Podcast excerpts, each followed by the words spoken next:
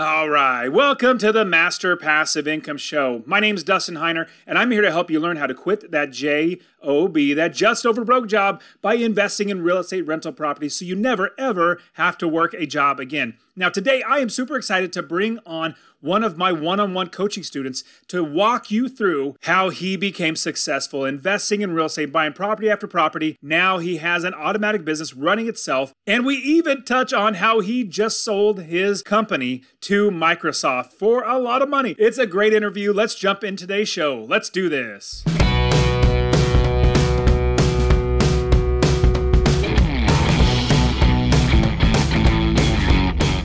Welcome to the Master Passive Income Podcast, where we talk about investing in real estate rental properties with a special focus on making enough money so you can quit your job and live the dream life. And now, here is your host, Dustin Heiner. I can't tell you how excited I am to have you here with me on the Master Passive Income podcast. And I really appreciate you guys here with me on a weekly basis. And I really, really enjoy having my podcast, teaching you guys literally how to invest in real estate. And what is super interesting is I've coached lots and lots of people. And every time I either get a new one on one coaching student or I get somebody that joins the Real Estate Wealth Builders where we have the group coaching, I always love to ask the question How did you find me? How did you find out about Master Passive Income and everything that I do? And usually it comes down to the person either listening to my podcast or hearing me on somebody else's podcast and then coming and listening to the podcast on their own. And so I love the fact that the one-on-one coaching students and the real estate wealth builder students are coming from the podcast because you guys listening to the podcast are taking action. You guys are action takers. You guys want to invest. That's why you're here, is because you want to invest in real estate. Now, what's super interesting is that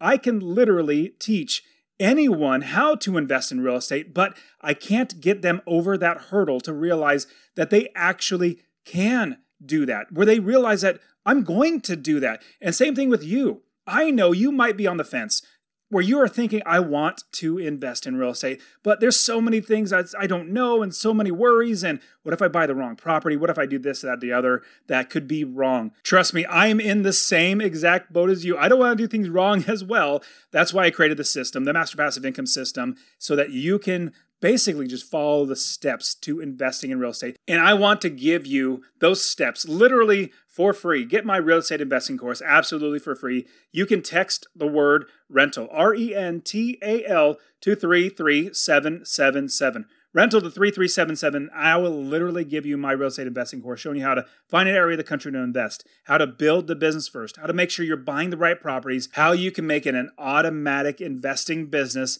and be able to scale the business to be able to quit your job, text the word rental, R E N T A L, to 33777. Now, today I am super excited to bring on one of my one on one coaching students who has actually just sold his company to Microsoft. When we talk about that, super impressive how he's done that. On top of that, he has become a fantastic real estate investor as well. So let's jump into the show where I interview one of my students, Terry Dunlap. He's going to show us how he became a successful real estate investor and how we can as well. All right, let's do this. Terry Dunlap, thank you so much for being on the show with me. Yeah, Dustin, you're very welcome. I, I appreciate it. And, and this background, I'm, I'm in a room, we're kind of like redoing the house and my, we're, we're still working from home because of the COVID thing, and my wife's upstairs on a conference call, so I'm down here in a room that's kind of partially done. So that's why the echo and in the in the in the prison type uh, you know mugshot format here. That's funny. And so I have another student. What I'm going to be interviewing, I think, in two days from now, and he's going to be in New York City. And he said, "Is that going to be okay? I'm going to be in a hotel in New York City." I said, "As long as there's not going to be like gunshots and sirens." Wait, wait, wait. That might should be a fun interview. Let's if that's going on, that'd be fun. I had this set up outside on the deck because it's sunny, 74 degrees. I was all ready to go, and then the neighbor started up his lawnmower, and it's like. Oh oh no. yeah, and that's the thing I love about having what we're doing as investors. Like we're just normal, everyday people, like your next door neighbors that have done this, and so that's why I love doing this and sharing with people. So Terry. Now you have definitely have a lot of understanding of business. Now let's talk about real estate in general. Now, what got you started down the path of real estate investing? Well, it's this is kind of a funny story but it's actually been something I've been interested in since probably my teenage years, um, going all the way back to um, you know the 1980s. And I was a big fan of watching the Carlton Sheets infomercials.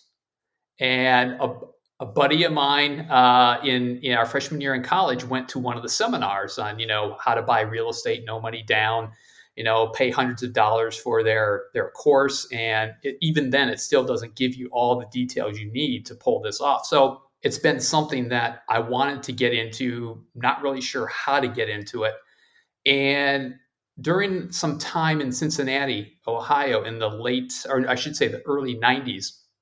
I teamed up with a buddy of mine where we, at the time, were working at an investment bank and said, "Hey, we, we we're both interested in real estate. Let's let's try and see if we can buy a property, fix it up, and sell it, and see what happens." So we took a big gamble. I was I, I, didn't even own my own house at the time. I was still renting an apartment, and I bought my first investment property. We didn't know anything about like fixing water lines or you know doing anything to fix up a house. But this this very first home, I mean, I learned how to solder pipe. It had lead pipes in the entire house. We ripped them all out you could actually see from where the water line came into the house that progressed then upstairs to the second floor bathroom how my soldering skills increased from that very sloppy job to that to that almost professional looking one once we got up to the second floor. But the bottom line is you know we took the gamble we tried it we didn't make a lot of money. It was a lot of time a lot of effort uh, a lot of learning uh, especially trying to rehab the house ourselves. In cincinnati at that time one of the uh, great selling features was you know rent to own land contract those types of deals. And so that's what we ended up doing was uh, doing a land contract deal with the people that would eventually buy the home. And then after 12 months we would help them find a lender that would actually lend them money and cash us out. So that happened for a couple years. We, we didn't make a lot of money but you know it was worth it. It was educational and then you had this big gap from like the middle 90s to six years ago when I got this wild idea to, you know, buy a property back in my home state of Ohio near the amusement park Cedar Point. So if anybody's familiar with Northern Ohio, they should be familiar with Cedar Point and use that property as an Airbnb. You know, again, had to fix up the house. This was, you know, just me and my wife. So we fixed that up learned everything about Airbnb, Airbnb and VRBO and, and getting it rented out on a short-term rental basis. And that seemed to work. It was very seasonal, but it worked. And I said, hmm, I wonder how difficult it would be given my you know knowledge of this of doing long-term rentals. So again, going back to my home state in the Midwest of Ohio, I per- personally right now live in Maryland and decided, okay, well, let me reach out to some real estate agents and see if they know investors that might have properties available. So I ended up buying my first one. And I don't know if you said this or if you and others have said this. Maybe this is a, a truism in real estate investing, but your very first long term rental purchase is your worst. And this is the case with mine. I still have it. I've never said the worst. I've always said the hardest, but it usually tends to be one of the worst ones because you don't know what you're doing. You're getting it done. So continue. Yeah. So I, I ended up buying a, a single family home uh, in a rough part of town where I grew up. And it was right around, I think, $58,000. Came with the tenant. Tenant came with the package deal. And supposedly, you know, looking at the the records from the investor who was selling it to me, you know, paid on time. Well, that wasn't necessarily true. Um, long story short, I still own the property. I have a property management company that now deals with her late rents, but we do get them eventually. It's the same tenant. Um, same tenant. Yeah. Oh wow. She yeah. She has she has expressed interest in buying the house. However, her credit score is so bad that uh, you know, no bank is going to lend to her unless she fixes up her, her credit score. But she continues to be in the house. Now, here's the kicker, which really scares me because my property manager said we should probably find somebody who's more who pays on time. We don't have to chase down the rent all the time. And I said, I, I, I understand. But my concern is ever since I bought the house, the property manager nor I have gone in to inspect it Hmm. Nor has she contacted the property management company for any repairs or services or anything like that. and like how that. many years has this been?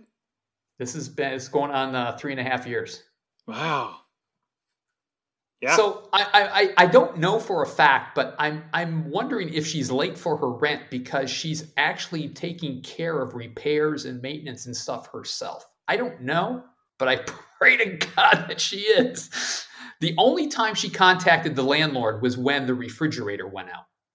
And then I had him go out to Lowe's and, and buy a standard, you know, decent, not high end, but not the cheapest either, functional refrigerator that uh, we can do. And I think it was like maybe 600 bucks or something like that. But that's that's all I've actually put into that other than the purchase price. That's awesome. And you got a built-in tenant who if they're not completely delinquent and need to be evicted, if they're paying and they pay late fees, you put up with it.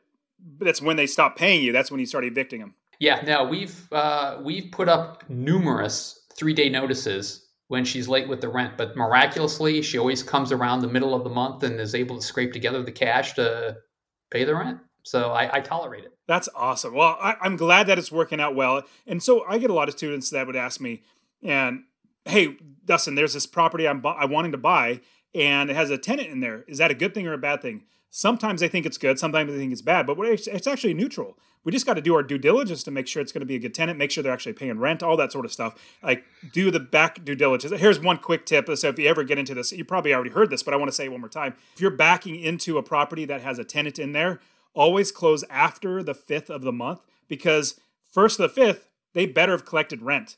And if they've collected rent, you get prorated rents and so if they don't give you that prorated rent from like the 6th to the end of the month, because if you close on the 6th, you get the rest of that money because you own that property. Then they have to disclose, oh, they didn't pay the month the rent this month. Oh, what? Well, when else did they have not pay the rent? And or if they haven't paid the rent, then the the owner is just literally giving you money. So that's just something they, because they have to give that. They even if they don't pay the rent, they have to give you that uh, prorated rent because they're telling you it's rented. So yeah, that's great. Now this is the that was your first property. Are you still investing in Ohio? Like, what was your next step and what did you do after that? This was before I became a student in your course. And so I, I acquired this property and I didn't know anything about property managers. So the real estate agent that was involved was like, well, we also manage properties. It's like, okay, great. Do you have, is there a contract I need to sign? What, what, what do I need to do? And if anybody out there has actually dealt with a property management company and signed contracts, this will probably come to a shock to you uh, to you. I got a one page typed up form letter that basically said, I authorize this agent to collect rents on my behalf and will collect 10% of the rent and then submit it to me. That was it. One pager. Okay, no problem. Signed it. And it wasn't until my next property, which was kind of outside his uh, travel range, that I started uh, looking for a property manager in a different part of Northern Ohio.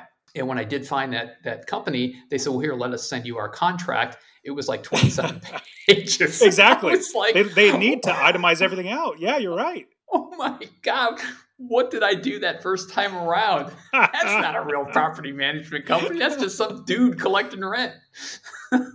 That's true. So, yeah, it's literally up, true. I yeah.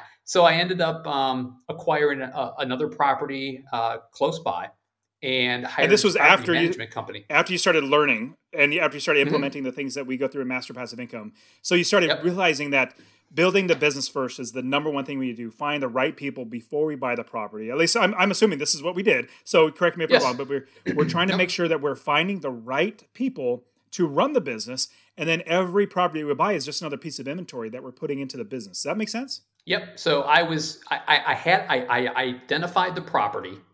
I did not have it under contract, but I started doing the interviewing process with the property management companies so I could, you know, whittle it down to the top three and figure out who I wanted to go with and then who's going to be my backup in case that one falls through. Uh, look for the handyman, the you know the electricians, the plumbers, the people kind of do stuff kind of on the side on the cheap. And then once I had that team built, then I went ahead and put in the uh, uh, offer on the property, got the property, and then had the property management company uh, assume that uh, responsibility. And that's been a dream ever since. And since that worked out so well, I, I, I approached the property management company and said, "Hey, look, I'm interested in buying more. So if you have investors that are looking to unload properties, let me know because I'd be interested in in entertaining uh, what properties they have. So I've branched out from you know Sandusky, Ohio, into Toledo, Ohio, down to Dayton and Springfield, Ohio. So kind of three you know metropolitan areas in Ohio. Uh, some people ask why not Cleveland or Columbus. Uh, you know, I just don't know those areas as well. I just I just know Toledo well. I know Sandusky. I know Springfield and Dayton. I know those areas well. I'll eventually get into other states, but right now, collectively, I think my yeah my portfolio right now in Ohio is nine properties. Nine properties, uh, man, Terry, that's fantastic. You, I mean, you're growing really well at a good steady pace. And what's great about the business model of building the business first is we don't need to be the experts. Like uh, Terry, I invest in Ohio, I invest in Texas, I invest in Arizona, but I'm not the expert in there. I hire experts to do every bit of the business. So if I go in another state, I'm like, I don't even need to visit that state. I just need to make sure the numbers work, make sure I could build a business. If I could find the right person to manage the properties and all that sort of stuff, if I do that, I can literally have any business anywhere. That's one thing I love. Okay, so what is some problems that you have maybe ran into that you would say, hey, watch out for this on top of the, you know, what you've already talked about? The biggest problem I would say was um, I, I conducted a portfolio acquisition. So I was working with a property management company down in Dayton and and told them the same thing that I that I told my Toledo property managers. Hey, if you know of any investors looking to unload stuff, let me know. I might be interested. Well, they did have an investor that was looking to sell three properties, uh, two single family homes and a duplex. And I said, okay, well, let me let me take a look at the numbers and did you know used your spreadsheet with a combination of my own calculations and whatnot, and uh, it met the it met the cash flow criteria. So it's like, okay, let's move forward with this. And again, you know, as you build that team, you know, part of that team are are your home inspectors. So I had a couple different home inspectors go out to the different properties and give me the reports. Even the property inspection reports look great. Um, no, nothing major. I mean, there was your, your, typical, you know, kind of cracked window, cracked foundation, eh, nothing big that said, you know, this is a red flag. It wasn't until we started getting uh, these these recent rainstorms in Ohio. I think it was uh, the spring of this year that one of the single family homes, I got billed from the property management company twice in one month for an emergency service call to go pump out the basement. And it's like, what the hell's going on? Well, what they ended up doing was finding that the um, there was blockage in like the main drainage system that, mm-hmm. that that connects, I guess, in the basement out to the street. Bottom line is, it cost me like ten thousand dollars to get that dredged up and fixed. Now, this isn't the yep. worst of it, okay? Oh, so that's that that takes care of the flooding problem in the basement. At least so far, it has. So they haven't been called out to to. So they had to dig, the right? They have to get that main drain. They have to dig all that stuff, lay the whole new pipe, and all that's. Oh, that's expensive. Okay, so that's not the worst. What is the worst? Well, it, it, it's not. I mean, that's probably is the worst. But to to to to to make matters worse, they get a call later saying that the roof is leaking. So they have an inspection team go up there and look at it and say, look, it's going to cost, you know, X hundreds of dollars to fix this. And there are these other areas where they think there are problems. You probably should get a new roof and gutters. And it's like, oh my God. so all in the same year, I had a $10,000 roof and like a $10,000 drainage system put in. Now, the bright side of this dark cloud is that as part of this portfolio acquisition, when you look at the public record and how the accountant uh, treated the purchase price, I ended up acquiring this property for like $30,000, $35,000. But yet, according to Zillow and other market system, uh, websites out there, this is the house is like worth 60,000. So to me, I bought I bought it significantly below market value and so I had to sink in, you know, forty thousand dollars. I'm still not even up to, you know, sixty. Well, I guess yeah, yeah, I'll be up to seventy. So, but it's cash flowing. I mean, there's no yes. problem with the tenant. You know, it's cash. And you know, you got a good roof. You know the, the, yep, the you're not going to have yes. any problems with the plumbing, all that sort of stuff. It happens, and that's something that it's a contingency that we have to plan for by having a reserve account, capital expenses, and stuff like that. It's a bummer, but it's a cost of doing business. And if I would let, and I know you're not doing this, but I'm just saying in general for everybody listening, if I would let one problem like that be like, oh, this is not going to work, I would not be here literally today where I literally have all my prop 30 plus properties now. And I'm like, I don't have to work. I can just have fun on podcasts like this. And so yeah. if we let anything deter us, because as we're going forward, setbacks are going to happen. It's just what happens. But we account for that as we're building our business. We make sure we have expenses and everything lined up for repairs and capital expenses and stuff like that. But if we just stop, then that means game's over if you just keep doing this over and over again, eventually it's getting to the point where I literally had two roofs go out.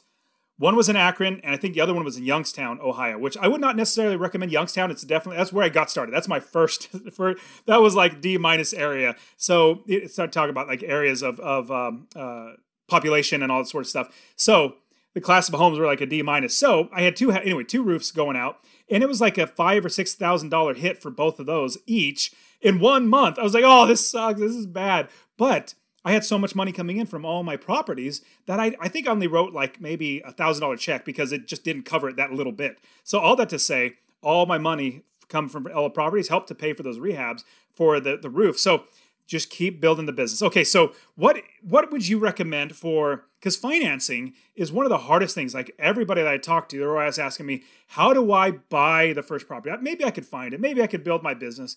But getting that money, is there any suggestions, any thoughts that you have that you, out of your experience now, that can help people with financing?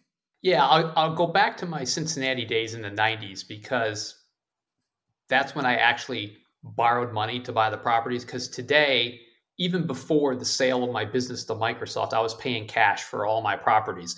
And if and when the time is right to refi those properties to take cash out, I will, but I don't necessarily have a need for that right now. So I'm leaving the money in the properties. But when I bought my very first property in the 90s, I ran into probably what a lot of students are running into today. And that is, you know, you, you go to the, you know, the Chase, the Bank of America, the, you know, name your big bank to try and get a loan. And it's like, no bueno, man, it's not going to happen because you don't have a track record. You may not have enough savings. Your, down payment may not be large enough.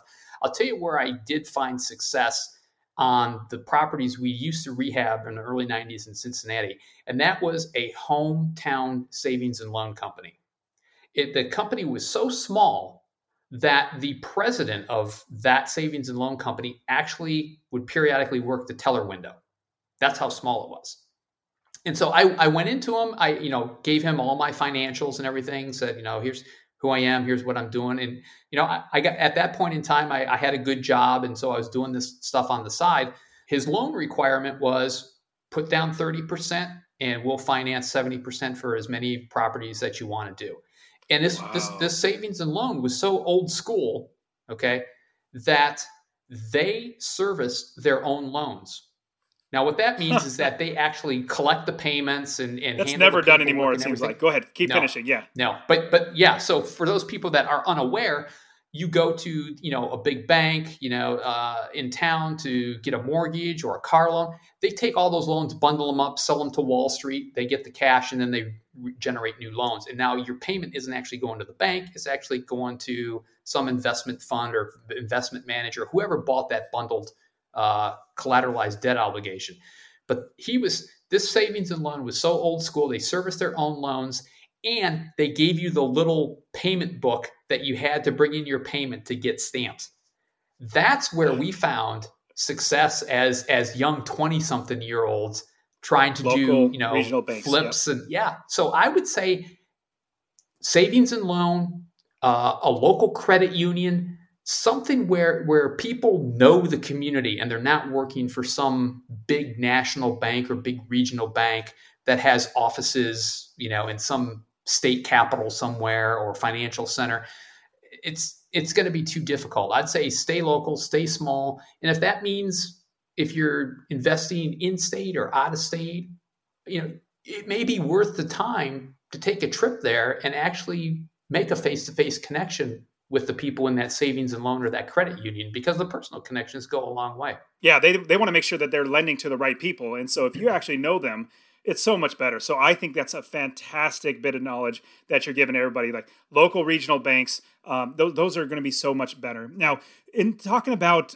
learning how to do this obviously you went through the course the coaching like you went through a lot of stuff is there anything like as you're going through it how did that help you to make sure that you're going to do it right as opposed to potentially losing lots and lots of money and doing it wrong i'm the type of person that i like to follow a system so i like i like checklists that i can follow and you provide those a plenty so having having a step-by-step process done for you that okay i need to i need to build my team these are the people on my team that I need to interview. Here are the interview questions I need to ask.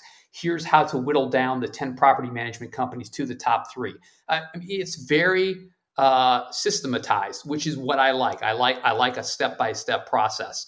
Um, I started to develop that before I was made aware of your course. I actually had uh, you know like a to do list. Like the next time I buy another property, based on my Airbnb purchase. It's like, okay, these are the things I need to do. These are the people I need to contact. These are this is the order of uh, you know putting the property under contract, finding the home inspector, addressing the inspection issues, and if it's plumbing, here's who I call. If it's electrical, here's who I call. If it's foundational, here's who I call. So it was it was a checklist that I was going to follow, but then I came across your site, and it's like scrap mine. I'm using his. it's already done. I appreciate it, man. Hey, Terry, I'm super excited that you're a student and you're doing so well. So I'm really, really excited for you. And the fact that you sold your business to Microsoft, that's just, that's it. That's a feat. Like that's, that's definitely something you worked hard. So congratulations on that. But man, Terry, is Thanks. there any like parting wisdom, advice, or anything like that before we sign off today? Take that leap. And like, like Dustin said earlier, don't be deterred by big expenses that kind of crop up I mean, that stuff is going to happen. Go in knowing that's going to happen and go in with a game plan on when it happens, how you're going to address it. As long as you have your ducks lined up, then when that happens, it's not going to be such a big deal. I would say take the leap of faith. You, it, look, the first one's going to be the worst one. So just be prepared to deal with that. And then just know that each one after that's going to be gradually easier and easier as you go because you're going to learn from that bad experience what to do and what not to do. Like in my case, I had no idea what a property management company was supposed to do or what their contracts look like. I still have that guy collecting rent and collecting the 10%, but I had no idea that, you know, a real property management company is like a 20 something page contract and it lists out all their services that they do, what they're responsible for. So, yeah, you just learn. Just go into it as a learning experience. Just don't go into it thinking, "Oh man, I'm going to buy this property and I'm going to start getting rich right off the bat." That's that's not the case. And the other thing I, I, would say too, Dustin, is even though I sold my company to Microsoft, I'm not going to stop investing in real estate. The only difference is that I'll probably start looking at bigger properties now. Instead of single family homes, I might start looking at, you know, more duplexes, quadplexes, who knows, maybe even an apartment complex. That's fantastic. Terry Dunlap, thank you so much for being on the show. I really appreciate it. I'm glad you're a student and I'm glad you're doing well, man. And that is it for today. Go ahead and get my free real estate investing course. Text the word rental to 33777. R E N T A L to 33777. You can also join my Real Estate Wealth Builders group coaching, get all my courses. All right, guys, we'll see you in the next show. See ya.